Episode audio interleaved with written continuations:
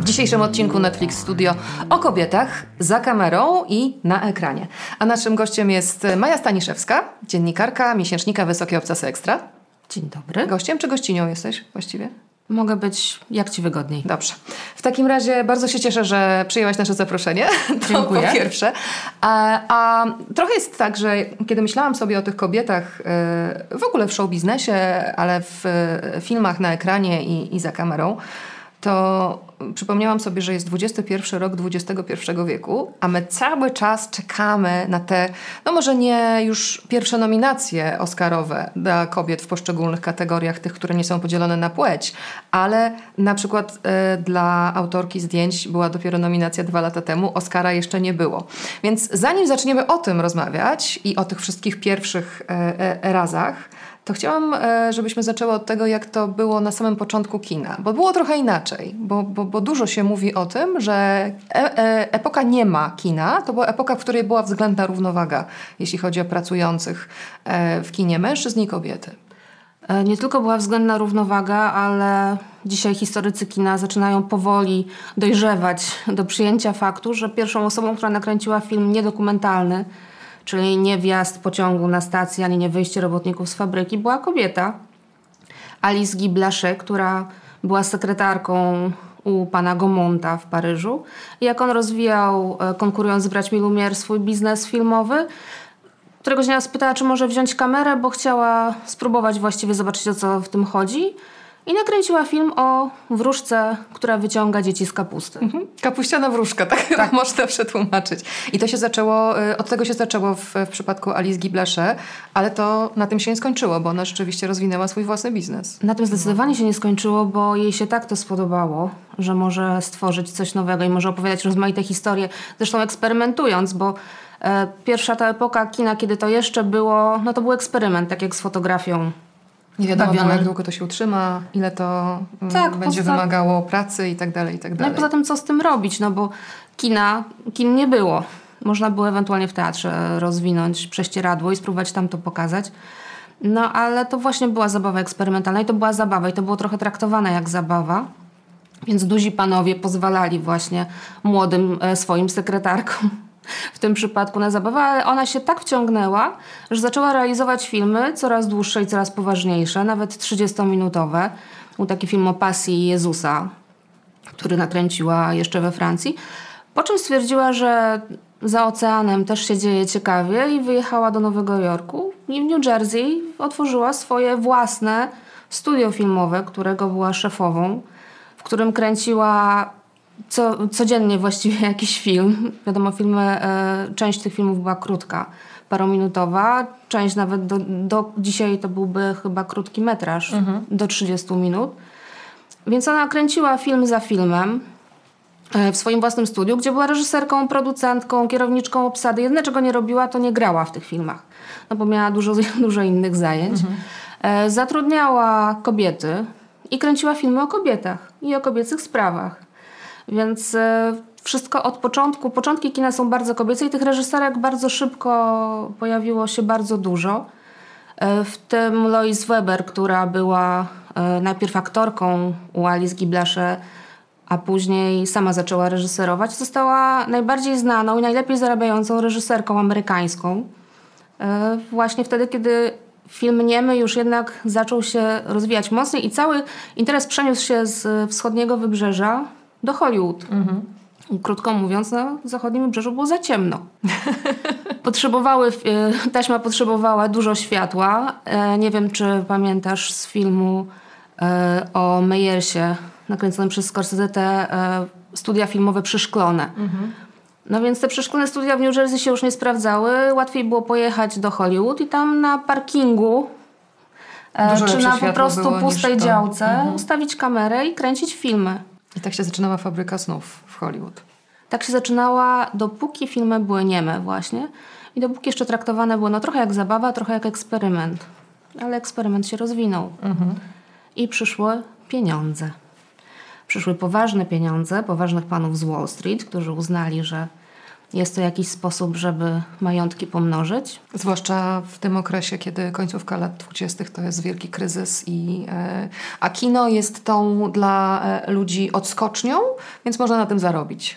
No właśnie można jakąś rozrywkę dać tym, którzy nie bardzo stoją cały dzień w kolejce na przykład mhm. do kuchni rozdającej zupę, albo też podróżują przez cały kraj i są w związku z tym otwarci i na to, żeby na chwilę zapomnieć, ale też na to, żeby spróbować czegoś nowego. Więc pojawiły się pieniądze, a wraz z poważnymi pieniędzmi poważnych panów z Wall Street pojawiła się cała banda różnych innych poważnych panów, którzy stwierdzili, że zaraz, no ale kto to słyszał? Co te panie tu robią? Panie to może na ekranie.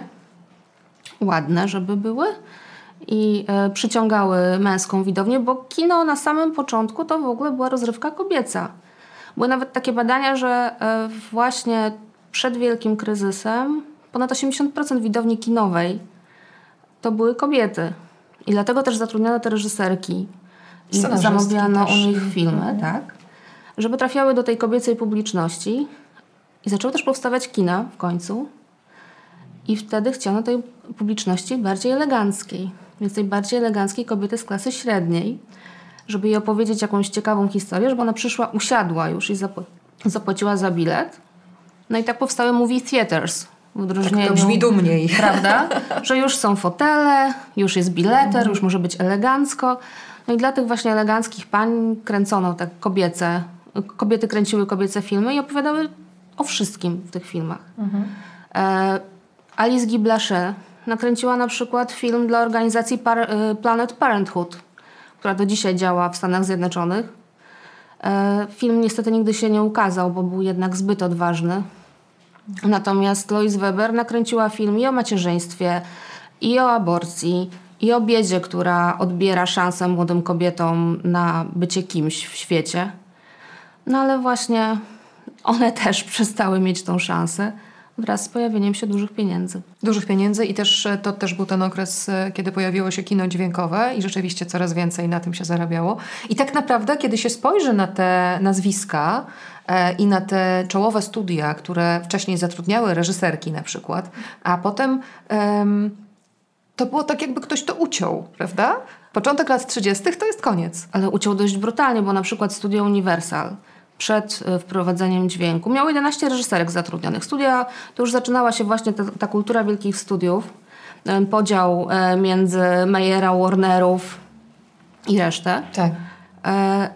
I pojawiały się też już te kontrakty na wyłączność, to co potem sprowadzi już nam niedługo aktorki na przykład do ról niewolnic właściwie w wielkich studiach, e, te największe aktorki.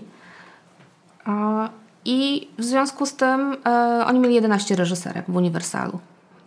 Po czym przyszło kino dźwiękowe, przyszły właśnie duże pieniądze.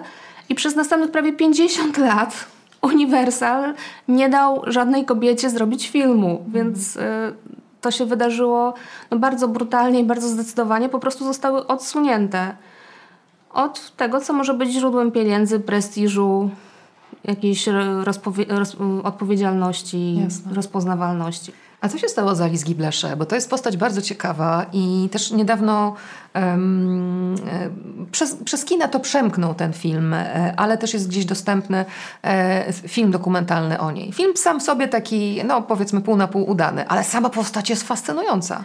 No postać jest fascynująca, ale niestety Alice Giblesze po pierwsze rozwiodła się z mężem. Zaczęły się kłopoty finansowe po przenosinach do, z, z New Jersey do Hollywood po czym rozstała się właśnie z mężem. Który też kręcił filmy. Który też, też kręcił filmy. Mhm. E, została z dwójką dzieci. No i właściwie nie, nikt nie chciał jej zatrudniać już. E, ona zbankrutowała i wróciła z tymi dziećmi do Francji. We Francji próbowała sił i próbowała wrócić do kręcenia filmów i próbowała wrócić do Gaumont, które już wtedy było porządnym studiem filmowym. Ale próbowała też uczyć o filmie. No ale właśnie to był ten moment, kiedy no, już ci paniom dziękujemy. Tak, ale też trochę ją wymazywali z tych początków. To, to, to, to się jakby w różnych relacjach, w różnych narracjach, także jej męża, okazywało, że ona właściwie nie miała zbyt wielkiego udziału w tym wszystkim, co nie, się że to działo. wszystko mhm. był jakiś taki przypadek, że to była zabawa. No to często jest tak, że kobiety to się bawią, zajmują czymś niepoważnie, eksperymentują, jakieś tam coś sobie mogą zrobić w kącie, ale powa- poważne rzeczy poważnym biznesem, poważnymi historiami dla poważnych ludzi zajmują się poważni panowie. A Alice, y, no Gomon rzeczywiście troszkę tam ją wygumkował i sprowadził ją do roli tej sekretarki. Później historycy kina... Znaczy problem polegał przede wszystkim na tym, że te filmy kręcone tak jak kręcone były właśnie tydzień po tygodniu, e, ginęły. Mhm. Filmy ginęły, niszczały, niektóre e, taśma nitro jest bardzo e, łatwopalna, więc po prostu e, właśnie też płonęły. E, wnuk, e, wdowiec po wnuczce Alice Giblasze miał u siebie w domu całkiem sporo, nie tyle filmów, ale też pamiątek po niej, zdjęć, zdjęć z planów filmowych, zdjęć Alice za kamerą, stojącej wśród e, techników i kręcącej swoje filmy, którymi nikt się nie interesował przez mhm. całe dekady. Miała też jakiś właśnie takich wrogów w postaci historyków kina, którzy twierdzili, że jest jakąś uzurpatorką. Mhm. No dlatego wciąż trwa ta dyskusja, czy ona rzeczywiście jest tą pierwszą osobą w ogóle, nie tylko kobietą, ale pierwszą osobą, która nakręciła film fabularny. E, zobaczymy, jak dalej ta narracja się potoczy, ale dyskusja trwa. Poza tym mhm. no, była też taka, no właśnie, że to ta era jeszcze e, niemowlęca, tak? że to jest niepoważne. No ale braci Lumière jakoś nikt nie uważa za osoby niepoważne. Pana Gomą też nikt nie uważa za osobę niepoważną. Czy Meliesa, o którym y, już mhm. wspomniałam. Tak, zgadza się.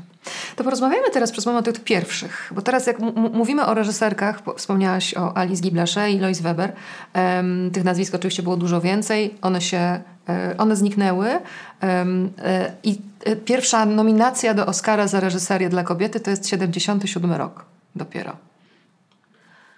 No, o tych pierwszych.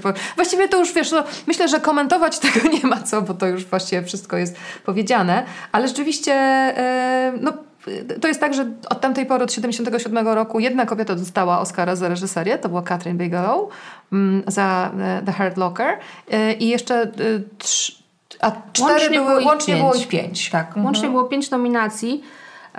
Biorąc pod uwagę, że kino ma w tej chwili prawie 130 lat, sytuacja jest nieco absurdalna. Same Oscary są po 90 i to już bardzo. E, wiesz co, to nawet... Znaczy, ja, nie pod, ja tego nie obejmuję umysłem. Jak można patrzeć... E, znaczy, jak można tak po prostu wyciąć połowę ludzkości, to jest jedna rzecz, ale też sporą grupę y, twórców z całej branży, mhm. bo Oscary nie miały takich wielkich problemów na przykład z rozpatrywaniem filmów w kategorii e, najlepszy film nieanglojęzyczny, bo w historii Oscarów i tej kategorii są trzy filmy nakręcone przez kobiety, więc są trzy reżyserki, które wyszły tam na scenę i odebrały Oscara dla najlepszego filmu, tylko to nie był film po prostu zrobiony w Hollywood. Mhm. A inne, no na przykład teraz oczywiście przychodzi mi do głowy Hildur Gudnadottir, która fantastyczną muzykę napisała do Jokera e, i to był e, dla niej Oscar, albo no, ta pierwsza historyczna nominacja dla kobiety za zdjęcia. I to jest jedyna na razie. I Rachel Morrison nie dostała tego Oscara, bo chyba w tym roku dostał Roger Dickens i e, no, to, to, to, się, to się tak złożyło, ale za film Madbound znakomite zdjęcia stylizowane na taką sepię trochę, to, to, to się rzeczywiście świetnie tam e, działo, ale e, Rachel Morrison też robiła zdjęcia do Czarnej Pantery chociażby, więc e, te, to jej spektrum, jeśli chodzi o działania, jest dosyć szerokie. Mm, ale mm, zostawmy nagrody na boku, to porozmawiajmy jeszcze przez moment o, tych, o tym, jak mm, E, to, co się działo na zewnątrz, decydowało też o tym, chodzi mi o sprawy społeczne, o różne przemiany, e, co można pokazać na ekranie i jakie bohaterki kobiece się pojawiały na ekranie. Bo oczywiście wspomniałaś o tym, że te reżyserki z pierwszych lat kina robiły e, filmy na różne kobiece tematy, ale potem też to się zmieniło, bo, przyszedł i słynny kodeks Hejsa i przyszedł no, przypomina mi się na przykład postać pierwszej superbohaterki, to nie chodzi o filmy, ale o komiksy, kiedy Wonder Woman e, w czasie wojny, kiedy kobiety pracowały na męskich stanowiskach w różnych fabrykach, bo były tam potrzebne, to Wonder Woman też na kartach komiksu ratowała świat, a potem, kiedy kobiety musiały wrócić do domu, bo mężczyźni wrócili z wojny i te swoje stanowiska musieli znowu zająć, więc kobiety były niepotrzebne, to Wonder Woman stała się e, sekretarką e, męskiego bohatera, czyli Steve'a. To jest dosyć znaczące. Więc to też w, tak samo jak w komiksie e, przemiany społeczne różne miały swoje, mm, e, e, swoje konsekwencje, tak samo na, na ekranach i w tych historiach, które kino nam opowiadało. No kino nam opowiadało, to hollywoodzkie oczywiście, mhm. bo o, o, tym mówimy. Tak. E, kino nam opowiadało o tym, e, gdzie jest nasze miejsce, krótko mówiąc. Mhm. A nasze miejsce było u boku mężczyzny. I tym należało się zajmować. Jeśli trzeba było, rzeczywiście powstawały filmy propagandowe, gdzie e, dziewczyny składały samoloty przecież, na przykład. Mhm. Słynna e, Rosie, która na dzisiaj na różnych plakatach pokazuje gest, u nas zwany gestem Kozakiewicza. Mhm. E, Rosie, która tam nitowała e, samoloty czy inny sprzęt wojskowy. Kiedy były potrzebne właśnie kobiety do pracy. Podobno Rosie była skuteczniejsza, jeśli chodzi o nawoływanie, niż wujek sam do wzięcia udziału. Wiesz, tak. Znaczy wiesz, ona miała tyle łatwiejszą, wujek sam e, ryzykowałeś, że jednak jak cię wezwie, to zginiesz niestety no właśnie, gdzieś tam za tą wodą. Mhm. Natomiast tutaj ma, y, pozwala ci, Rosie pozwoliła ci wyjść z domu. Mhm. Bo to, że y, kobiety miejsce jest w domu i to cały fundament patriarchatu, w którym jeszcze cały czas tkwimy, mhm. e, to nie była nigdy prawda bo kobiety zawsze próbowały się wyrywać z domu. Mhm. Albo próbowały godzić dom ze swoją inną działalnością i były artystki e, od właściwie początku istnienia kultury były w nich artystki. W teatrze greckim oczywiście wszystkie role grali mężczyźni, ale w teatrze już w starożytnym Rzymie starożytny Rzym dopuszczał aktorki. Mhm. Więc y, one od zawsze próbowały i pisały sztuki przecież już w starożytności i chciały w nich występować. E, natomiast to zostały w tym domu zamknięte i ktoś musiał rodzić dzieci, wychowywać się nimi, opiekować, a panowie dokonywać czynów heroicznych lub na ten dom ciężko pracować. Ten ideał z lat 50. utrwalony w serialu, którego dzisiaj nikt już nie pamięta, ale to Honey I'm Home jest tak wdrukowane w bardzo wiele umysłów do dzisiaj. Mhm. I taka właśnie miała być ta Hani. Hani miała siedzieć w domu, no chyba, że była Katrin Hepburn, i wtedy do tego domu tak łatwo zagonić się nie dała. Zresztą cały e, wtedy właśnie w latach, w czasach wojennych cały trend screwball comedy, w których jest taka zadziorna bohaterka, która próbuje znaleźć, wywalczyć sobie miejsce w męskim świecie, nie wiem, jak dziewczyna Piętaszek, która chce być dziennikarką. Mhm. E, czy właśnie bohaterki Katrin Hepburn, która oczywiście na końcu ten pocałunek następuje, zwłaszcza jeśli w filmie występuje Spencer Tracy i Wielka Miłość. No, bardzo mi się podoba sposób, w jaki to opowiadasz. Naprawdę. Natomiast e, no, ona wychodzi z domu. Mhm. Zresztą e, na przykład Katrin Hepburn grała w filmie, który nosił tytuł nie mniej, nie więcej, tylko Buntowniczka. Gdzie grała e, kobietę, która ma dziecko pozamałżeńskie mhm. i nie zamierza się tego wstydzić, nie zamierza tego dziecka oddać. Film kończy się ślubem. No bo niestety nie mogło być inaczej, ale jest to ślub za porozumieniem stron. I tak bardziej ku do, dla dobra dzieci, więc mhm. e, no więc właśnie cały ten ideał i też męska, męski sposób widzenia świata. No jeśli mężczyźni piszą scenariusze, jeśli mężczyźni reżyserują, jeśli mężczyźni wybierają tematy, no to też mają w tych swoich filmach takie kobiety, jakie oni sobie wyobrażają, że kobiety są, albo jakie oni chcą, żeby byli, były. Um, oczywiście te, te, różne pierwsze historie powiedziałaś o tej bohaterce Katrin Hepburn, która e, samotnie wychowywała dziecko, ale na przykład taka kobieta, która świadomie i decyduje się po prostu na to, że ona urodzi dziecko e, i będzie je samodzielnie wychowywać, to były dopiero lata albo późne 80., albo wczesne 90. i serial Murphy Brown. Więc jak sobie pomyślimy o tym, jak długo pewne tematy się przedzierały w ogóle na ekran, jeśli chodzi o życie kobiet, Kobiety w pracy, przypomina mi się komedia 9 to 5 od 9 do 5, tak? tak. Nie pamiętam, czy to jest Dolly polski tytuł. Dolly Parton tam i Jane Fonda mm, i, i, i, i kobiety, które no, zauważają, że ich szef e, za, za, za ostro sobie, za, za zuchwale sobie poczyna z ich różnymi pomysłami także i, e, i próbują się tutaj um, jakoś obronić, powiedzmy.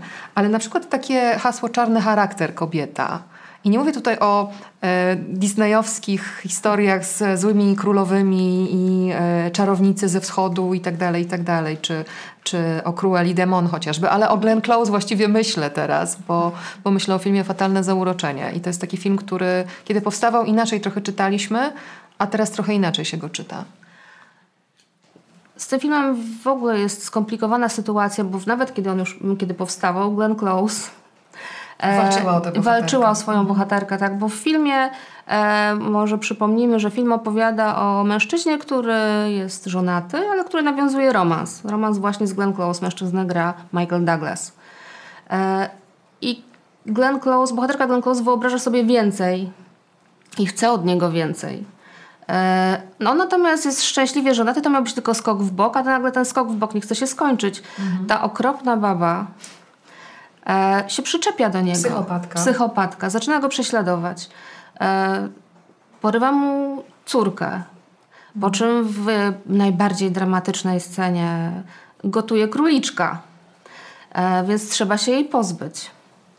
Trzeba się jej pozbyć. No i właśnie na końcu jest ta scena jak niczym z horroru, kiedy Michael Douglas Będą straszne spoilery, ale film ma 40 lat prawie. Myślę, że możemy już sobie pozwolić na spoilery, tak. tak, jeśli chodzi o ten Kiedy film. próbuje ją zabić. Mhm. Utopić ją w wannie i ona wstaje z tej wanny właśnie niczym najgorszy, najgorsza wiedźma z najgorszego horroru. Potwór Frankensteina. Tak. Mhm. Y I wtedy nikt się na tym, oprócz Glenn Close, która już właśnie wtedy walczyła o, o swoją bohaterkę, nie zastanawia, że ta kobieta ma ewidentnie problemy psychiczne i należałoby się nią zaopiekować, zająć nią, gdzieś ją zgłosić. On tak naprawdę powinien zadzwonić po policję, jeżeli nie dałoby, y, rozmowa z nią nie dałaby rezultatów. Wezwać pomoc. No ale on chce mieć romans i chce mieć to małżeństwo. Nie chce się żonie, może do tego romansu przyznać i w ogóle uważa, że on tutaj jest ofiarą. I ta nieszczęsna, zaburzona ewidentnie kobieta po prostu ginie, tak zostaje jego ofiarą. Mhm. Choć to, mówię, jemu się nie, nie udaje w tej wannie jej utopić. I Glenn Close już wtedy zwracała na to uwagę. No ale studio naciskało, były jednak lata 80. I nawet Glenn Close w końcu machnęła ręką, ale do dziś, yy, dziś dużo mówi i zawsze broni tej swojej bohaterki. No i sama też dużo mówi właśnie o problemach yy, psychicznych i o zdrowiu psychicznym. Ku czci tej nieszczęsnej. Kobiety z fatalnego zauroczenia. Tak. Mhm. A jeszcze jeden y, mi się przypomina film, który niektórzy odbierają jako przełom i rzeczywiście mnóstwo się y, i artykułów na ten temat i rozmów pojawia, że rzeczywiście to było coś, czego jeszcze nie widzieliśmy w kinie, jeśli chodzi na przykład o kobiecą przyjaźń, o takie wyzwolenie y, z, z codzienności, która jest narzucona. Mówię oczywiście o Telmie i Louise, czyli Gina Davis, Susan Sarandon. E, I, no ale z drugiej strony też myślę, że e, raczej wszyscy wiedzą, jak się kończy ten film i to nie jest dobre zakończenie i to nie jest happy end przecież, więc to jest takie, powiedziałabym, ostateczne wyzwolenie, co się tam dzieje. Więc jak ty na to patrzysz? Ten film uchodzi za kanoniczny film o kobiecej przyjaźni i rzeczywiście one są sobie bardzo blisko, znaczy są ze sobą bardzo blisko i stają w swojej obronie. No bo niestety ten film kończy się tak, jak kończy, mhm. gdyż e, ten świat, w którym one żyją, one się próbują wyrwać na chwilę, na weekend. Prawda? Tak. Na weekend mieć taki babski e, czas.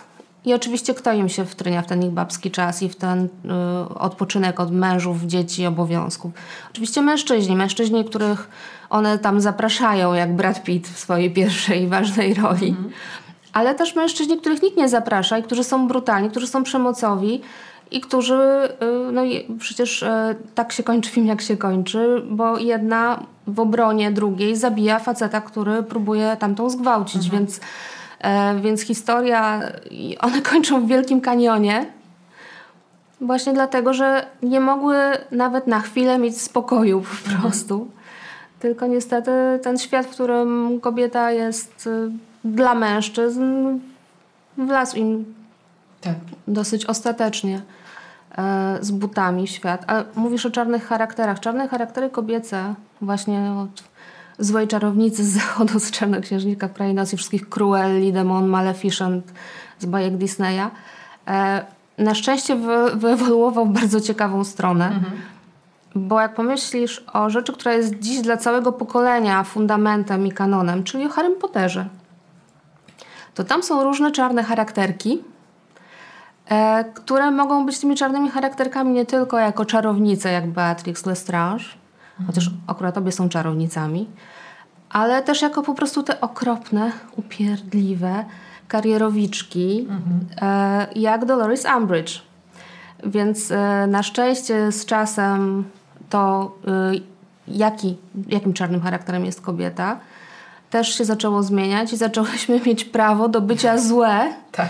Także w taki banalny sposób. No to też musi y, y, się pogodzić z tym odbiorca, że kobieta jednak ma złe cechy. No bo były femme fatale, to też one prowadziły ku zgubie zazwyczaj, prawda? No ale to było gatunek noir i, i, i w ramach tego gatunku, w ramach tej konwencji się z tym godziliśmy. Ale rzeczywiście to, że kobieta z czarnym charakterem, to też nie jest takie oczywiste. Nie było w każdym razie bardzo długo. Więc ja się bardzo cieszę, że jest dużo takich czarnych charakterów kobiecych zwyczajnych. Mhm. No, są po prostu te wredne baby. Takie też są na świecie, oczywiście. A jeszcze mam, e, chodzi mi po głowie jeszcze coś, co, bo wspomniałyśmy o e, tych e, czarownicach disneyowskich, ale są też oczywiście em, księżniczki, które zazwyczaj no, jakoś tam musiały być ratowane. A jeśli mówiłyśmy o pierwszych różnych, to e, pierwsza księżniczka, która nie musiała być ratowana? No to jest księżniczka, która sama strzela i to z blastera. Więc... E, czyli Mhm. No to jest- księżniczka Leja. To też jest początek nowej Wojen. epoki w pewnym sensie, prawda? Tak, niestety nie wiem, jakie ty miałaś odczucia oglądając Gwiezdne Wojny. No może jako mała dziewczynka to nam było, byłyśmy zauroczone e, tymi wszystkimi, nie wiem, miałaś miecz świetlny zrobiony włas, własnoręcznie? Nie, ja miecza świetlnego nie miałam, y, ale to jest też tak, że być może ja w ogóle chciałam być y, Luke'em Skywalkerem, bo kiedy oglądałam tam y, Czterech Pancernych i Psa, to ja chciałam być Jankiem Kosem, a nie Marusią, ani tą Ja myślę, że Litką, każda z nas chciała no. być jednak Jankiem Kosem. No właśnie, Chociaż więc... Marusia podobno miała piękny rudy warkocz. E, I pięknie tańczyła. W czarno-białym filmie, w czarno-białym serialu nie widać. Mhm. E, ale księżniczka Leja, która tak pięknie zaczyna, tak pięknie zaczyna jako osoba zdecydowana, odważna, właśnie strzelająca, no jednak w końcu musi wylądować w ramionach tego swojego bohatera. I to ona pierwsza musi mu powiedzieć, że, on, że go kocha, Mhm. na co on jej odpowie bezczelnie, że wie. Więc ona mu się w następnej części ma, na Zemści szczęście ma, ochot, ma, y, tak, ma okazję odpłacić. E, Co było zresztą pomysłem nieodżałowanej Carrie Fisher. Tak jak pomysłem Harrisona Forda była ta odpowiedź y, w Imperium kontratakuje, takiej riposta w powrocie Jedi była już jej pomysłem.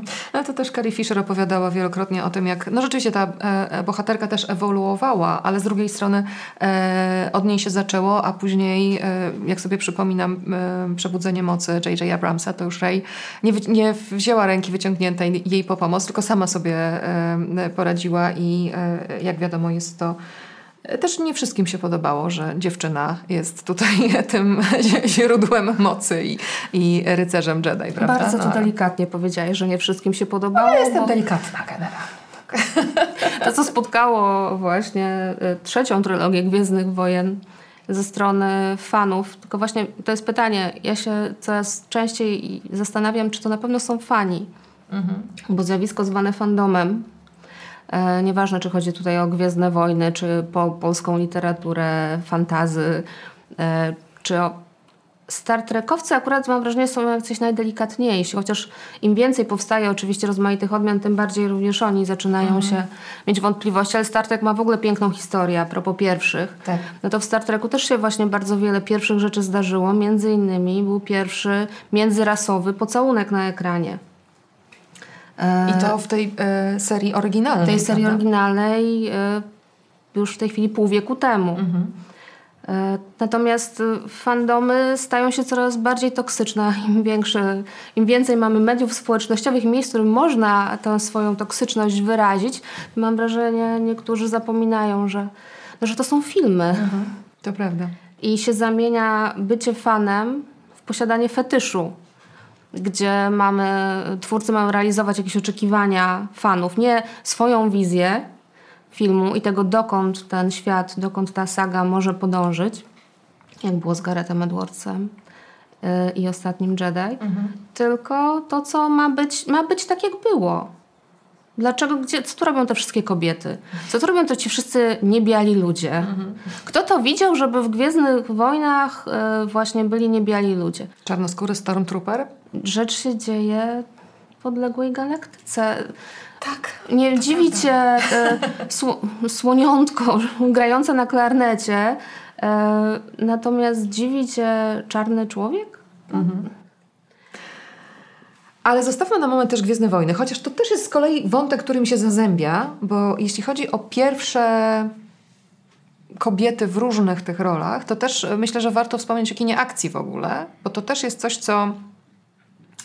Um, co nie było oczywiste i raczej, e, jeżeli spojrzymy chociażby na serię bondowską i to, co się tam dzieje, no bo jednak jest to tego rodzaju kino, no to się, mm, e, no to się przekonamy, jak to się przez lata do, do, do pewnego momentu Mam nadzieję, że teraz będzie jeszcze lepiej e, działo, jeśli chodzi o kobiety w tych filmach. Natomiast też no, przełom lat 70., 80. to jest ten czas, kiedy się pojawiają bardzo mocne, bardzo um, ikoniczne już właściwie na samym wstępie bohaterki. I myślę e, oczywiście o Obcym i myślę o, o Ripley, no i e, tutaj Sigourney Weaver tę postać unieśmiertelniła absolutnie, potem e, w drugiej części to przypieczętowała. E, o tych kolejnych to może już nie, e, nie mówmy, bo chodzi o narodziny tego, e, tego fenomenu. Jakim, i, i, I właściwie kiedy się mówi teraz o... Ja miałam taką sytuację, że kiedy mówiłam kiedyś o Kapitan Marvel bodajże, to była taka rozmowa tuż po premierze i, i pamiętam, że kiedy cieszyłam się z, tym, z tego, że jest właściwie no, kolejna superbohaterka w, w, w roli głównej na dużym ekranie, że dostała swój film, to ktoś mi zwrócił uwagę, przecież Ripley już była tyle lat temu. Okej. Okay. No właśnie chciałam cię zapytać, czy usłyszałaś, ale przecież jedna już jest. tak właśnie. Między, bo, Wonder Woman, bo Wonder Woman zdążyła tak. e, DC z Warnerem wyprzedzili Marvela mhm. tutaj o dwa mhm. lata i mhm. przecież już była Wonder Woman. No tak. E, Ripley była tyle lat temu, ale Ripley to jest jeszcze jedna ciekawa rzecz e, a propos tego, co mówiliśmy o czarnych charakterach. Ripley jest bohaterką kina akcji, super bohaterką ale tam jest też wspaniały czarny charakter, bo nasz obcy to przecież jest ona. Mhm. Więc jeden z najlepszych e, czarnych charakterów historii kina to też jest ta sama seria kobiecych, znaczy tak. właściwie żeńskich w tym przypadku. E, no tak, bo obca jest. Obca, no obca jest, żeńska. Jest, jest królową po prostu, która mhm. e, składa jaja w tych nieszczęsnych klatkach piersiowych, tych nieszczęsnych ofiar. Mhm. Jeszcze mi się przypomina oczywiście Sarah Connor z Terminatora, bo to też e, powiedzmy, że pierwszy Terminator jeszcze nie, ale w drugim, no to ona też już była bohaterką kina akcji. To bardzo, no, bardzo właśnie jest to, to jest aktywną. E, dopiero ewolucja, bo z dziewczyny, która jest e, obiektem polowania, czy zwierzyną łowną, mhm. ona w następnej części, to ona zaczyna polowanie. Tak. Więc i Sarah Connor teraz już chyba szóst, piątym, szóstym, zgubiłam się niestety w Terminatorach. Mhm. Po trzecim jakoś wyraźnie spadła. No ale ten naj, najnowszy Terminator to jest już nie tylko Sarah Connor, ale to jest też Mackenzie Davis. Też w roli obrończyni tutaj. Mhm.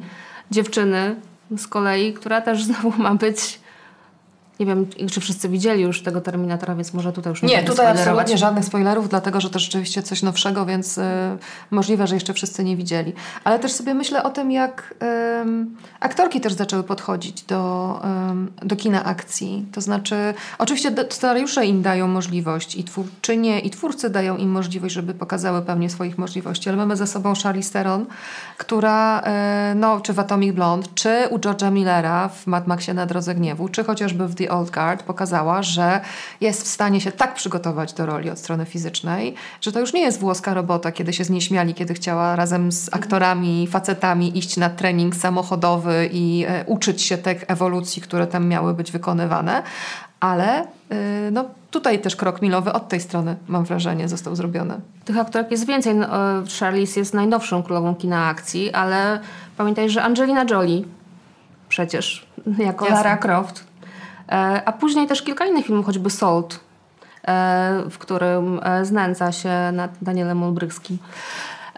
To też było mnóstwo właśnie pościgów, pogoni, mhm. strzelania, czy Wanted ścigani, film na podstawie komiksu, gdzie ona naprawdę wykonywała wszystkie te mhm. ewolucje, akrobacje, strzelała I to się po prostu daje zrobić. Są nawet przecież już całe serie, e, serie filmów sensacyjnych, jak Resident Evil na przykład z Billą Jawowicz, albo Underground, e, Underworld, przepraszam, mhm. z Kate Beckinsale, gdzie one po prostu stworzyły już, mają swoich fanów, jest cała franszyza. E, w Szybkich i Wściekłych, do których obsady dołączyła Charlize Theron zresztą, też przecież z dziewczyn, które machają e, ciuchami tak. skąpo odziane przed wyścigiem dwóch facetów w podresowanych brykach, no teraz te bohaterki też po prostu są już, biorą udział w tych wszystkich ewolucjach kaskaderskich. Kino akcji przez kobiety zostało zaludnione, mhm. ale ma też to swoją taką drugą stronę, jak rozmawialiśmy o reżyserkach Ostatnio jedna z reżyserek, która miała kręcić duży film e, akcji, usłyszała, ale ty się nie przejmuj tymi scenami akcji. Do sceny akcji to ci damy faceta. I ona stwierdziła, że chyba sobie z niej żartują i po prostu zostawiła ten projekt, no bo albo się zatrudnia reżysera i, czy reżyserkę, osobę do reżyserowania, który, dlatego że ona się na tym zna i zrobi to dobrze i się jej ufa i daje się jej ten film do zrobienia, tak jak ona opowiedziała, że chce go zrobić. No albo właśnie się traktuje jak jakąś łamagę, która potrzebuje męskiego ramienia czy męskiego oka, bo nie potrafi pościgów wyreżyserować. Potrafi. Choćby reżyserki e, filmów teraz superbohaterskich, bo to do tego świata też kobiety w końcu tak. wkroczyły. E, to no pokazują. No, niestety nie mogliśmy zobaczyć Czarnej Wdowy. Czarnej Wdowy premiera jest ciągle przesuwana. E, ale tam nawet choćby w zwiastunie widać szaleństwa kina akcji. Scarlett Johansson to też jest ta aktorka, która, która też... tego kina się nie boi. Z Luke'em Bessonem też pokazała, czy w Lucy, czy, czy w kilku tytułach tak naprawdę, że to jest coś. Ale skoro wspomniałaś o Czarnej Wdowie, to musi paść jeszcze jedno nazwisko, bo to jest gwiazda kina akcji przyszłości, jestem o tym przekonana, która podobnie jak Charlize Theron będzie żonglować, a to rolami w kinie e, innym, e, niż akcji, a to rolami w kinie akcji to będzie Florence Pugh. Jestem przekonana o tym. Ja jestem absolutnie zakochana we Florence Pugh. Uważam, że to jest dziewczyna, która potrafi wszystko i która naprawdę, na który się należą wszystkie najfajniejsze role. Nie wiem, czy widziałaś y, a propos kina, no to nie to jest kino akcji, bo to jest kino familijne, opowieść o wrestlerce. Tak. E, na ringu z rodziną, której Florence Pugh gra prawdziwą dziewczynę, która przedarła się do świata zawodowego amerykańskiego wrestlingu Broń Boże, żeby nie mówić, że to jest wszystko ustawione, bo można dostać krzesłem. Jak w tym filmie I zaboli, poka pokazuje rodzina, e, która się tym zajmuje. No ale właśnie Florence Pugh potrafi przejść od, e, od kina, e, gdzie na ringu okłada inne dziewczyny i gdzie bije jej brawo Dwayne Derek Johnson, do artystycznego kina europejskiego jak Midsommar i jest to dla niej łatwe, tak? Tylko trzeba jej dać. Znaczy, właśnie o to chodzi, że kobiety potrafią robić różne rzeczy, tylko trzeba im dać szansę. Mhm. No i to jest oczywiste, więc zadam pytanie retoryczne teraz. Dlaczego? Co się dzieje, że wciąż tak trudno kobietom do tych największych produkcji, do tych pozycji takich wyższych w, w, w show biznesie. Oczywiście y, nie, nie dotyczy to tylko y, Stanów Zjednoczonych i Hollywood. Dotrzeć dochrapać się, dodrapać się. Już używam specjalnie prowokujących takich wyrażeń. Wiesz co, no, tak jak właściwie wszędzie są gatekeeperzy.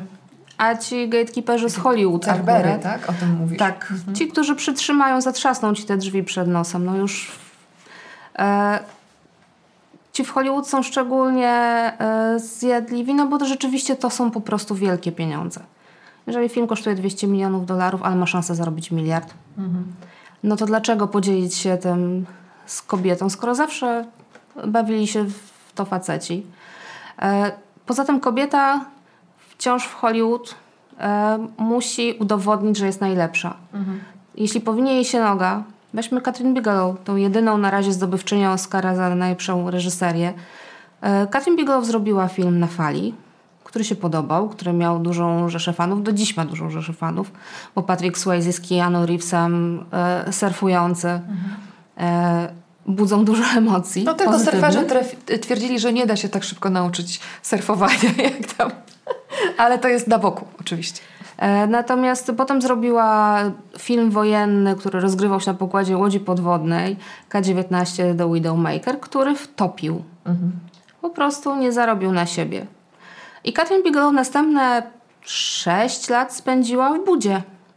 Nie mogła się doprosić pieniędzy na następny swój film. Zbierała go właściwie po znajomych, zainwestowała własne pieniądze i co się okazało? Nakręciła Hurt Locker w pułapce wojny i dostała Oscara dla najlepszego, e, za najlepszą reżyserię, choć w tym samym roku nominowany był jej były mąż James Cameron i jego awatar mhm. o którym mówiono, że jest jakimś wielkim przełomem w historii kina i że już od dzisiaj wszystkie filmy będą wyglądały tak jak Avatar. Na całe szczęście nie wyglądają. Choć James Cameron się nie poddaje i kręci następne części. E, I to samo jest też z mniejszymi filmami. Debra Granik, która e, nakręciła film e, rozpoczynający karierę Jennifer Lawrence. Jennifer Lawrence dostała nominację do Oscara no a Debra Granik stwierdziła, że dobrze, to ona ta chce nakręcić następny film, ale okazało się, że jak ona chce nakręcić nie taki film, jaki jej dano, tylko swój własny, to też nie dostanie na niego pieniędzy. I musiała zbierać kolejnych 8 lat na swój następny film, który znów okazał się bardzo dobrym filmem. No ale właśnie mhm. te pieniądze cały czas pozostają gdzieś w rękach y, mężczyzn. Pozostają też w rękach mężczyzn, dlatego że dotarcie na szczyt w wytwórni filmowej wciąż jest dla kobiety trudne, choć jest tych kobiet na tych szczytach rzeczywiście coraz więcej. Im więcej jest tam kobiet, to samo było w czasach kina niemego. Te reżyserki, e, o których rozmawiałyśmy na początku, one spotykały się w weekendy po godzinach na ploteczki, ale też, żeby sobie podoradzać. Podoradzać sobie również w kwestiach technicznych, w kwestiach następnego scenariusza. Po prostu stworzyły taki kobiecy klub i zatrudniały inne kobiety.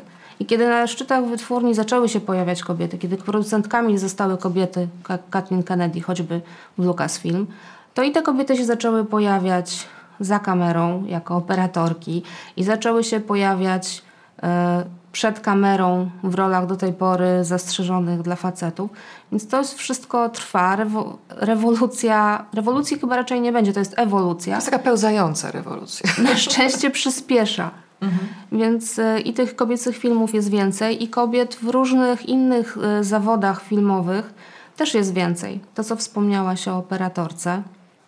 U nas to już, u nas tak samo jak z reżyserkami zresztą, to nie jest już taki duży problem. Mhm. Zresztą operator, kiedy uznawany za zawód męski, bo trzeba tą ciężką kamerę targać to też jest ograniczające i to jest niezbyt pochlebne właściwie dla e, znakomitych operatorów, żeby tak powiedzieć, że tylko właśnie do tego mężczyźni, bo muszą być silni. Już nie, nie tylko o to tym, chodzi. operatorzy, y, niektórzy operatorzy pracują z kamerą, a niektórzy pracują przed monitorami i są bardzo różne podejścia mhm. do tego. Jedni się czołgają w wąskim kanale, a inni właśnie zawsze w ogrzewanym namiocie będą tylko patrzeć na efekt pracy E, osoby, którą z tą kamerą gdzieś wysłali. Zespołu, który sobie dobrali po prostu. Tak. Mhm. E, I wtedy się nazywa go autorem zdjęć. A jeszcze Patty Jenkins, to nazwisko nie padło, bo to jest ta kobieta, która wyreżyserowała e, Wonder Woman, prawda? I to wielki sukces Warnera i DC, uniwersum kinowego DC. E, a później były wątpliwości, czy ona powinna kontynuację robić, prawda? No, Przez jakiś się... moment, ale były. Znaczy, Warner y, zaryzykował, nie ukrywajmy, wyprzedził swojego największego konkurenta y, Marvela w pierwszej superbohaterce rzeczywiście za te 200 milionów dolarów na ekranie. No i sukces wielki, 800 milionów zarobione, dosyć pozytywne recenzje. Oczywiście wiadomo, że ten film nie jest idealny, ale kasa się zgadza. I w tym momencie przychodzi do rozmów o sequelu i nagle oni stwierdzają, że no ale może niekoniecznie ta Patty Jenkins, no może rzeczywiście się sprawdziła, może rzeczywiście potrafi kręcić i sceny akcji, i sceny romantyczne, i wielkie plenery, i małe y, pokoiki we francuskich miasteczkach. No ale właściwie to tak, żeby tak od razu z automatu dostała drugą, ten film, drugi do zrobienia. Trwało to kilka, kilkanaście dobrych tygodni, zanim jednak stwierdzono, że druga Wonder Woman to też będzie dla niej film.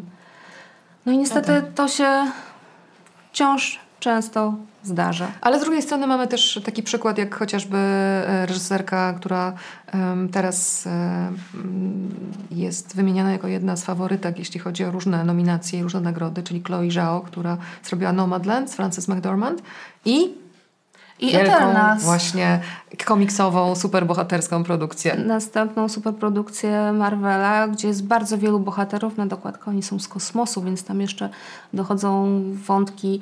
Dziewczyna, no, przepraszam, właściwie nie, no, ona jest bardzo młoda. Tak, to prawda. E, najpierw kręciła gdzieś e, na pustkowiach Ameryki e, z właściwie naturalnym światłem, bardzo intymną historię ludzi, którzy żyją w kamperach i przemieszczają się z miejsca na miejsce za pracą.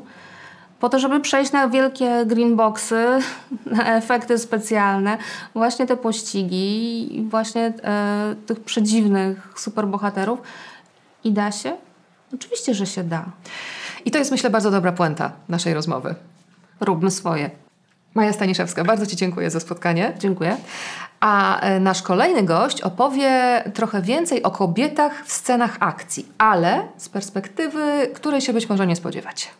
Jest z nami kaskaderka Janna Różańska. Dzień dobry. Dzień dobry. Powiedziałam kaskaderka, Asiu, ale chciałam, żebyś trochę uzupełniła, bo to, to oczywiście y, słowo kaskaderka wiąże się z bardzo, bardzo, bardzo piękną dziedziną y, pracy filmowej. Natomiast y, jak się trafia do tego zawodu? Jak ty trafiłaś do tego zawodu? Ja trafiłam totalnie przypadkowo.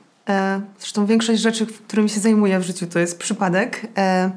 Jestem kickboxerką i jestem tą kickboxerką od 12 lat. 6 lat temu e, zaczęłam być e, zawodniczką kickboxingu. I po pierwszych moich sukcesach e, jako wicemistrzyni Polski, później mistrzyni Polski i i tak to dalej. Hołd, i tak dalej. Dziękuję. dziękuję, jeszcze nigdy nikt tak nie zrobił. Więc e, jeszcze raz dziękuję. Odesłał się do mnie jeden z koordynatorów e, mhm. kaskaderskich E, z zapytaniem, czy nie miałabym ochoty wejść na plan i spróbować swoich sił jako kaskaderka. Mhm. Ja oczywiście zgodziłam się z największą przyjemnością.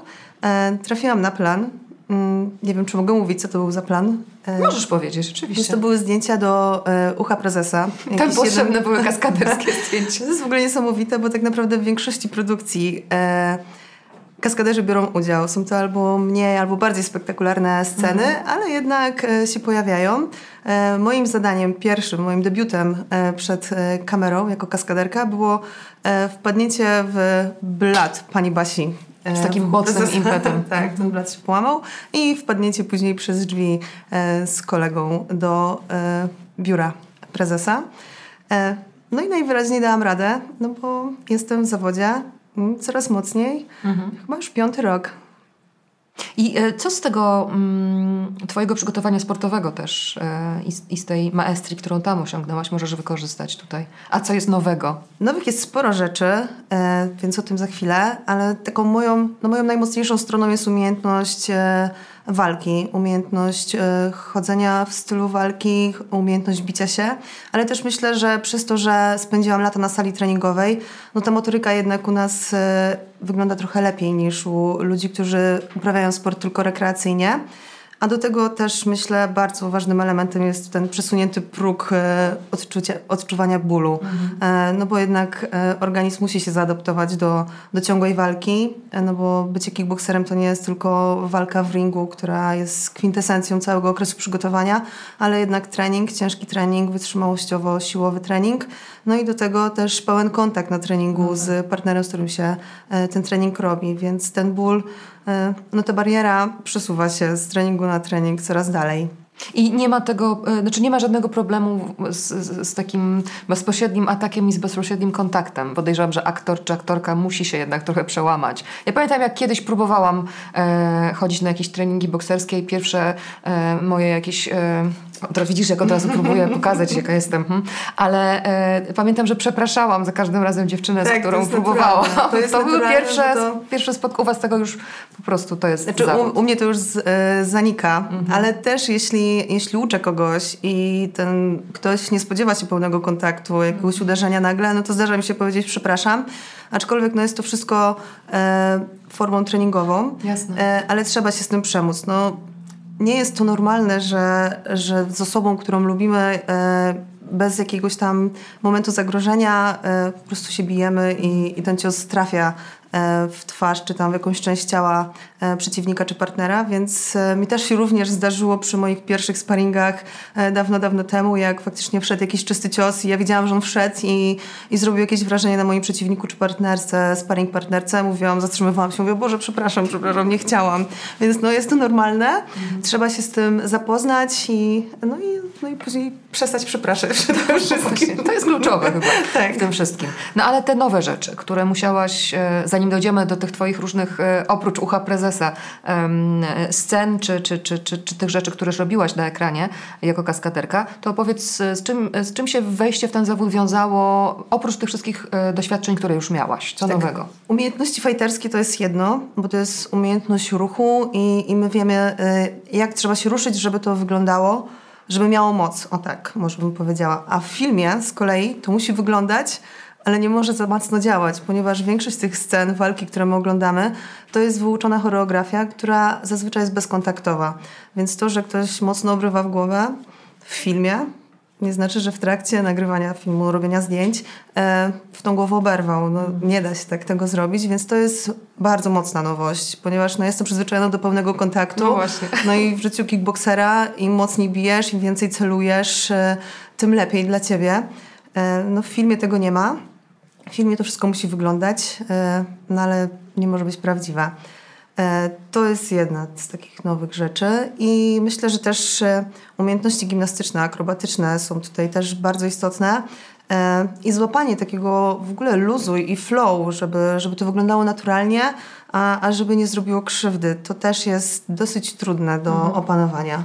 No bo tak, bo oczywiście są sceny, w których, do których jesteś przygotowana, no bo masz tę fizyczną e, umiejętność i twoje ciało jest przygotowane do tego bardziej niż człowieka, który tak jak powiedziałaś, uprawia sport -hmm. rekreacyjnie, ale mimo wszystko to są niebezpieczne rzeczy i ty nie jesteś tytanką czy tytanem, żeby, żeby nie być też podatną na e, urazy czy, czy, czy kontuzje. Tak, tutaj, oczywiście to się zdarza i kontuzje się zdarzają i zdarzają się śniaki, zdarzają się jakieś tam e, przetarcia, e, podrapania, e, stłuczenia. Niektórzy nawet się czasami łamią, -hmm. więc to też jest, no to jest wpisane w ryzyko naszego zawodu.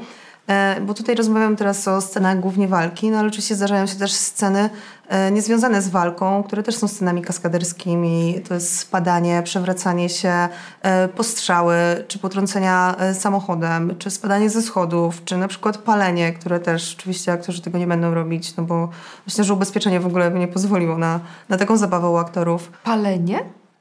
Tak, palenie. Sceny palenia. Papierosów? Nie, sceny takiego spojęcia. Papierosów nie chcemy palić. O, cieszę się, nie zdarzyło się.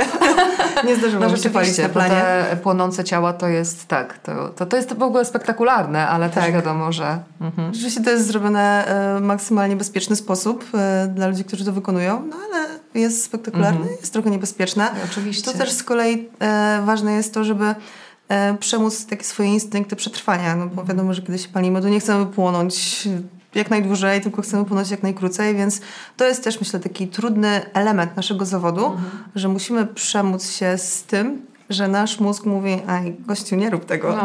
a, a nie no, musimy. Wyskakuj z tego pierwszego piętra. To wprawdzie nie jest e, bardzo wysoko, ale mimo wszystko coś Mimo wszystko zawsze może się coś wydarzyć, e, co z łatwej wydawałoby się sceny może, może zrobić krzywdę.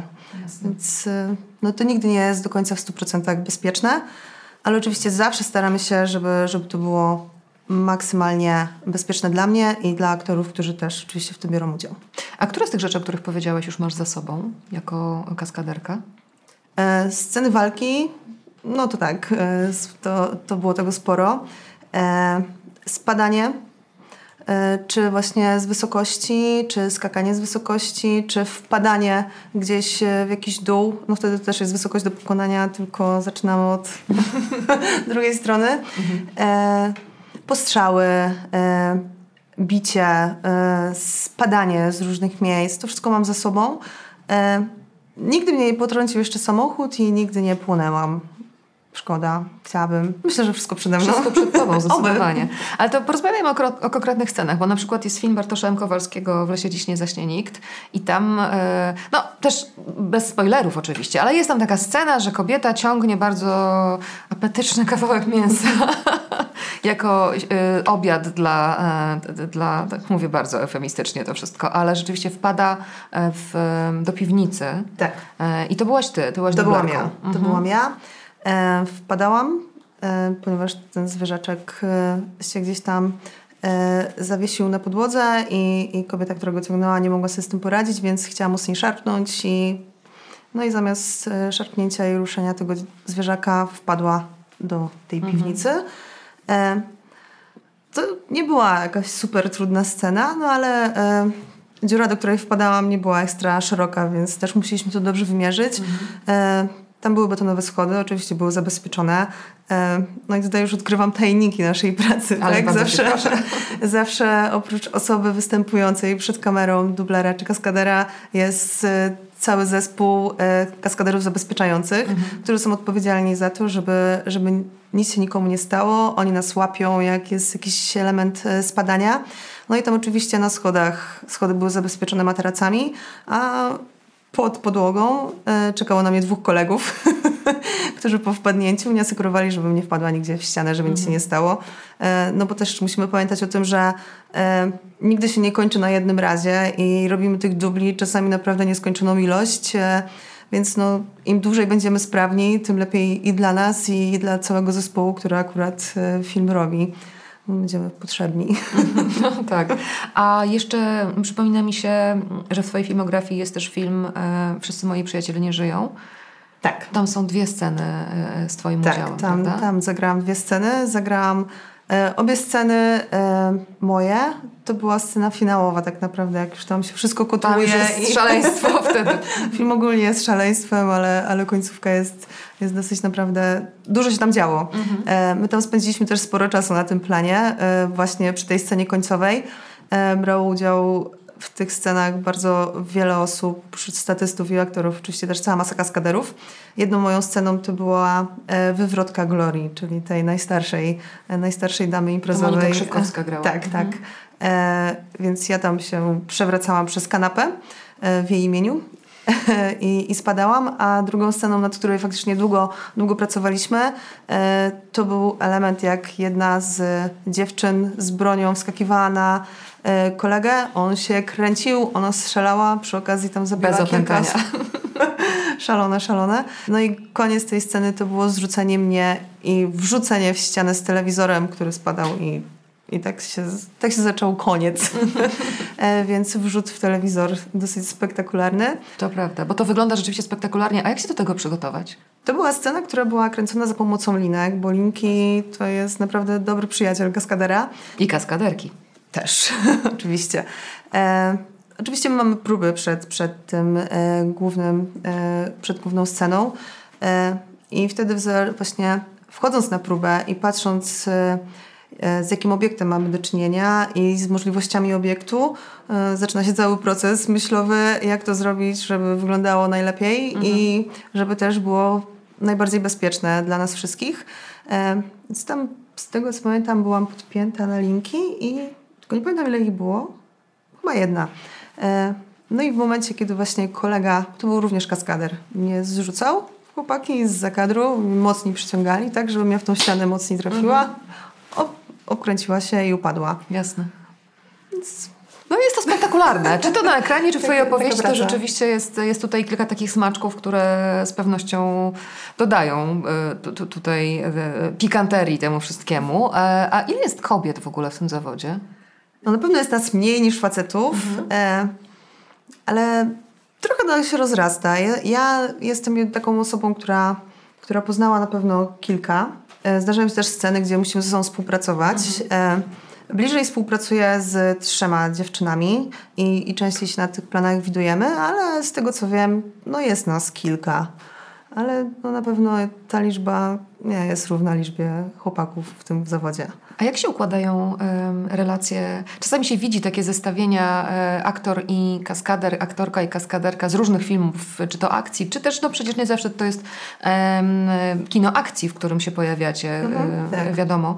Natomiast to, to, to, są bardzo fajne zdjęcia, dlatego że dwie osoby są tak samo ubrane, wyglądają tak samo, mają tak samo obcięte włosy, no tylko twarzami się różnią, prawda? Tak. I oczywiście ta twarz jakoś tam jest e, ukrywana, czy, czy, czy tak, to też tak to się kręci, sztuka, żeby, żeby A, no zrobić, zrobić mhm. scenę w taki sposób, żeby, żeby nie było widać, że, że to nie jest e, aktorka czy aktor. Musisz o tym pamiętać ty, e, czy ktoś inny o tym pamięta tak, na planie? Czy no wszyscy o tym pamiętamy, ja wiadomo, no, ale ja przede wszystkim muszę pamiętać, żeby się nie obrócić do kamery w nieodpowiednim momencie, żeby schować twarz przy upadku, żeby się ułożyć w odpowiednim, pod odpowiednim kątem, żeby jednak no, nie było widać tego, że, mm -hmm. że, to, że to nie aktorka. Dodatkowe rzeczy do zapamiętania, e... oprócz tego, że tyle fizycznych elementów e, trzeba... Tak, tak. I, I to czasami faktycznie sprawia nam trudność, no bo musimy się skupić na tym, żeby zrobić dobrze ewolucję, e, żeby w odpowiednim czasie coś tam zrobić, dołożyć i jeszcze właśnie, żeby się skręcić. to jak się teraz odsuwasz od naszej kamery, to jest, to już ma, masz to we krwi. Ale no, bo zbierzałam do pytania oczywiście o, o współpracę z aktorkami. E, jak to jest i, i, i właściwie no, czy też sobie takie zdjęcia robicie?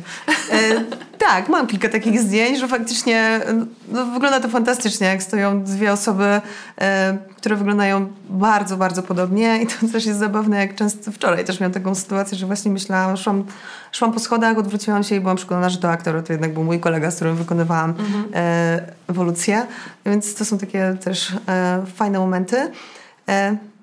Jest to miłe przeżycie, jak się wygląda i tak, ojej, wyglądasz jak ja, ojej, a ty jak ja. więc, więc no fajne. Oczywiście to też jest fantastyczna e, praca charakteryzatorek, e, które, które pracują nad tym, żeby było jak najmniej różnic między nami w tym wyglądzie. A jaką najdziwniejszą rzecz e, do tej pory tak sobie zastanawiam się, co jeszcze mogę z ciebie wyciągnąć, bo wiem, że też na pewno nie wszystkie tajemnice chcesz zdradzać, ale, ale są pewnie takie rzeczy też, które e, no do tej pory pamiętasz? Oprócz tych właśnie upadków czy, czy, czy, czy, czy walk. E, tak, pamiętam, pamiętam jedną scenę, to jest scena walki. Również e, bardzo trudna scena, ponieważ byłam ubrana bardzo niewygodnie. Mogłam na siebie założyć też mało ochraniaczy, bo oczywiście o tym jeszcze nie rozmawiałyśmy. No, no to tak. też jest kwestia zabezpieczenia, więc my e, nie przewracamy się tak po prostu. Zawsze, zawsze się zabezpieczamy e, w maksymalny sposób, e, również ochraniaczami. Więc e, mało ochraniaczy, zero materacy, twarda podłoga, wysokie szpilki i ogromna maska e, na głowie, mhm. przez którą było bardzo mało widać. A, a scena była dosyć dynamiczna, więc to było bardzo trudne. Kręciliśmy to, kręciliśmy to sporo, bardzo długi czas, bardzo późno, po w zasadzie całym innym dniu zdjęciowym, e, gdzie też tam sporo robiliśmy, więc no było ciężko. Mhm. Nie widziałam jeszcze efektu końcowego, więc też nie mogę za dużo o tym powiedzieć. Mam nadzieję, że, że będzie ok. Mhm. A jeszcze e, chciałam Cię zapytać o przygotowania, bo, bo wiem też, że miałaś taką um, scenę, kiedy E, rzeczywiście zaskakiwałaś z pierwszego piętra, mhm. prawda? I mhm. do takiej sceny jak się, oprócz tego, że masz e, ochraniacze, że masz kolegów i koleżanki. Akurat przy skoku z pierwszego piętra, o którym rozmawiałyśmy, nie było ochraniaczy. Naprawdę? nie było takiej potrzeby, więc ochraniacze zakładamy, jak faktycznie jest potrzeba. Od trzeciego piętra ochraniacze zakładacie, super. ochraniacze wtedy za dużo tak naprawdę nie pomogły. Ochraniacze działają, jak trzeba się przewrócić, stuknąć o coś, mhm. wtedy faktycznie pomagają. E, skaczemy na materace, więc e, pojawia się też... E, temat sławetnych kartonów. Więc e, teraz jak skakaliśmy z tego pierwszego piętra, e, kartony, materace i, i dopiero my na to wszystko, co, mhm. co ułożyliśmy. A taki skok da się jakoś wytrenować, tak żeby um, być pewniejszą, że, że wszystko się uda w porządku? E, wszystko da się wytrenować, no e, więc e, to również. E, Ale nie próbujcie tego w domu. w domu się nie da. Bez sensu w ogóle. E, my też zazwyczaj, kiedy się przygotowujemy do jakiejś sceny, e, dzielimy ją na małe kawałki. Mhm. To jest trochę jak, nie wiem, z nauką podstawowych ruchów e, na treningu, tak? Kiedy chcesz się dobrze bić i, i, i być superbokserką lub kickbokserką, to zaczynasz od stania w pozycji walki, zaczynasz chodzić w tej pozycji, a później dopiero dokładasz ciosy w powietrze, ciosy w miejscu, ciosy z poruszania się i dopiero na samym końcu zakładasz sprzęt i bijesz na tarczę, a później wchodzisz w pełen kontakt. I podobna rzecz dzieje się z, ze scenami, które które, my musimy zrobić. Więc jeśli mam do czynienia z jakimś skokiem, który wydaje się być trudniejszy, no to powolutku najpierw sobie skaczemy w spokoju, więc zapoznajemy się w ogóle z wysokością, leciutki skoczek, później przychodzimy za barierkę, powoli sobie przeskakujemy przez tą barierkę, później gdzieś tam nabiegamy, przeskakujemy, więc no powolutku, powolutku wchodzimy w jakiś tam coraz wyższy level, aż do momentu końcowego. Mhm. Chciałabym to zobaczyć kiedyś na żywo, jak to wygląda, więc to... Możemy, mogę, możemy Cię kiedyś zaprosić. Świetnie. Lubię sobie załatwiać różne rzeczy okay. w okolicznościach. przed kamerą, to już nie da się. Nie możesz się już wycofać, niestety. A powiedz, czy, jest to, czy to jest taki zawód, w którym się ma idolki albo idoli? Być może tak, mhm. ale ja mam taki problem, chociaż nie wiem, czy to jest problem, że ja nigdy w życiu nie miałam żadnego takiego mocniejszego idola. Mhm. Okay, jako nastolatka strasznie się kochałam w Travisie Pastranie. On jeździł na motocyklach i jeszcze przed budową e, Stadionu Narodowego wtedy był Red Bull X Fighters i oni tam śmigali i i skakanie na tych motorach, więc ja wtedy byłam strasznie zadowolona z tego, że mogę go zobaczyć na żywo. Ale to z tego co pamiętam, to była jedyna taka osoba, którą ja naprawdę jakoś tak mocno przeżywałam możliwość w ogóle go zobaczenia na żywo. Z pozostałymi ludźmi e, mam tak, że ja strasznie doceniam to, co oni robią. Strasznie lubię podziwiać ich umiejętności, ale nigdy nie było tak, że było takie wow. Ponieważ być może dlatego, że ja osobiście uważam, że osiągnęłam jakiś sukces w życiu, y, czy to w życiu sportowym, czy właśnie w życiu kaskaderskim, bo, bo utrzymuję się w tej pracy i, i też ona mnie strasznie cieszy, więc, więc to też jest bardzo ważne. Wiem, ile pracy te wszystkie osoby, o których my możemy mówić jako idole, kosztowało to, żeby być w tym miejscu, w którym oni są. Mhm. I bardziej podziwiam ich upór do tej pracy, niż samo to, że oni teraz są na szczycie. I jeśli byś się mnie zapytała, kto jest moim idolem, to ja bym nie potrafiła odpowiedzieć na to pytanie, ponieważ nie ma tego. No tak, no tak. Tego nie ma. Tak. Więc mam takie trochę inne podejście do tych wszystkich ludzi, których my kojarzymy z dużych ekranów, e, na przykład z dużych ekranów. E, ale mówię, no ja ich przede wszystkim podziwiam za, za ten ogrom pracy, który włożyli w swój sukces. Bo, bo sukces, każdy sukces kosztuje. Jasne. Myślę też o tym, wiesz, że, że akurat też ta dziedzina, w której ty się realizujesz, to jest taka dziedzina o tyle niewdzięczna, że to nie jest, e, że właśnie musisz odsłonić, znaczy zasłonić twarz, od, odwrócić się od kamery, tak uważać, żeby nie była to, bo to, bo to, to nie jesteś ty, to jest postać tak. grana przez e, inną aktorkę, więc o tyle niewdzięczne, że gdybyś chciała, e, marzyła o takim rozgłosie, to w, z, z, tego zawodu wynikającym, no to tutaj może być trudno, więc też... Tak, jest, ale ja na szczęście w ogóle o tym nie marzę. A, no ja widzisz. wręcz mam odwrotnie, ja trochę współczuję tym wszystkim znanym ludziom, mhm bo, bo to musi być strasznie męczące, kiedy ty wychodzisz, nawet nie możesz spokojnie wyjść na zakupy. Bo to jest idealna praca, idealny zawód. Jest super. Tak. Ale też kojarzy mi się ta z kaskaderka i aktorka także, bo mhm. przecież ona też grała e, od Tarantino, e, która była dublerką... Uma Thurman e, w Kill Billu tak. i e, pamiętam te ich zdjęcia w, w tym e, kostiumie, dresie. Tak, ale one w ogóle są trochę podobne do siebie też, są. Ona wszystko. się nazywa Zoe Bell tak. i ona właściwie jest jedną z takich um, kaskaderek, no i aktorek też, które, które jakoś, zresztą pojawia się też pewnego razu w Hollywood, mm -hmm. w cudownej scenie, mm, więc e, to jest taka postać, która się e, z tego planu powiedzmy, nie powiem drugiego, z tego kaskaderskiego planu się, mm, e, się wybiła też na, na aktorski. Ale chciałam Cię też zapytać, jako mm, osoba, która ogląda też na pewno film filmy. Jak patrzysz właśnie na, bo jednak jest taki ostatnio e, trend, że dużo aktorek e, e, właśnie próbuje same.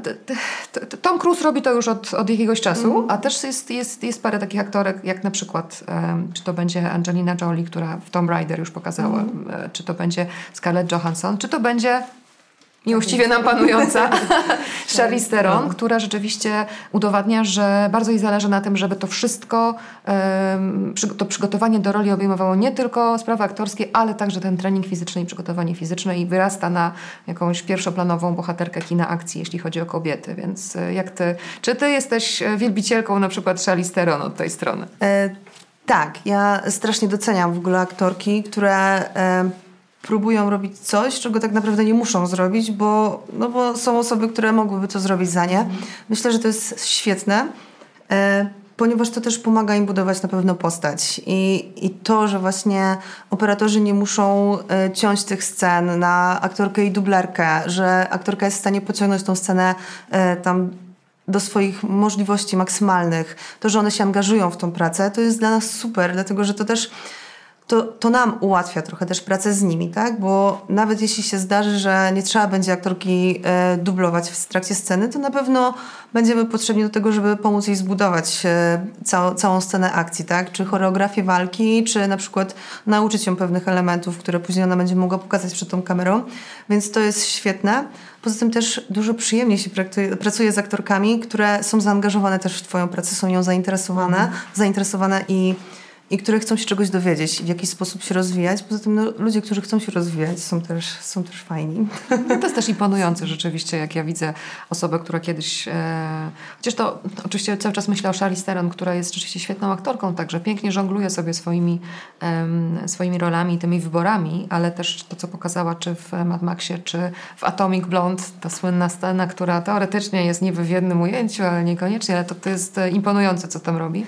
No i też e, The Old Guard, e, tak, znaczy w The Old Guard ona w ogóle już nie miała dublerki no właśnie. E, kaskaderskiej, bo jeszcze w Atomic Blonde faktycznie tam te dublerki były. Robiła bardzo dużo e, scen walki, ale jak to były elementy, elementy właśnie jakiegoś mocniejszego spadania czy przylatywania na linię, E, z tego, co też kiedyś czytałam, e, to już po prostu ubezpieczenie jej nie pozwoliło na to, żeby, mhm. żeby ona to robiła wszystko, więc e, mówię, to jest właśnie to, o czym przed chwilą powiedziałam, że wyciąga maks ze swoich możliwości, czy to tak. właśnie możliwości związanych z umiejętnościami motorycznymi i z fizycznością, czy też mhm. właśnie z możliwościami nałożonymi przez ubezpieczyciela. To jest ekstra, że, że to się dzieje. Myślę, że też przez to trochę się zmienia miejsce kobiet w filmie akcji i to już nie są jakieś tam e, poboczne role, tylko właśnie tak jak e, Charlize Theron, ona gra naprawdę super bohaterki i, i jest tam najważniejsza. Świetnie. A jeszcze powiedz trochę o, hmm, o choreografiach właśnie mhm. takich, takich scen walki, bo to jest też, to jest fantastyczne, że to się nazywa choreografia, oczywiście, jak to się układa. No układa się powoli. Tak właśnie znowu dochodzimy do tego, że wszystko układamy kawałek po kawałku, mhm. ponieważ no, mamy zarys sceny e, przeczytanej w scenariuszu, no i teraz e, to jest kwestia naszego wyobrażenia e, postaci, które, które będą tam grały. E, kwestia też charakteru filmu i tego, jak te walki muszą wyglądać, tak? Czy to są walki totalnie w ogóle e, odjechane w kosmos, czy to są walki takie ludzi, którzy, którzy na przykład się nie potrafią bić, tak? No w filmie akcji zazwyczaj e, ci bohaterowie e, są wyszkoleni i, i te walki zupełnie inaczej wyglądają, ale zdarzają się też sceny, gdzie, gdzie biją się ludzie, którzy się bić nie potrafią i to mhm. też tak musi wyglądać.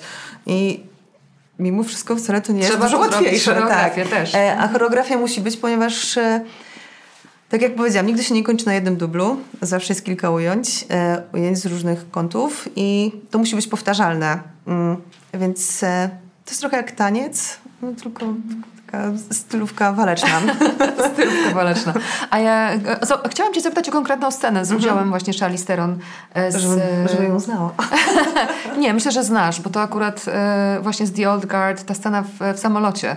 Aha, e, I to aha, dwie kobiety tak, walczą. Kobiety to też walczą. jest spektakularne, prawda? Więc twoim okiem, jak oglądałaś ten film i tę scenę. Ja się fantastycznie bawiłam na tym filmie w ogóle. Ja też zauważyłam, że trochę inaczej zaczynam oglądać filmy, od kiedy e, biorę w nich udział. Że już właśnie jak widzę jakąś scenę walki, e, czy, czy jakieś spadanie, czy właśnie przejechanie na linię, ja już to trochę analizuję takim okiem kaskadera.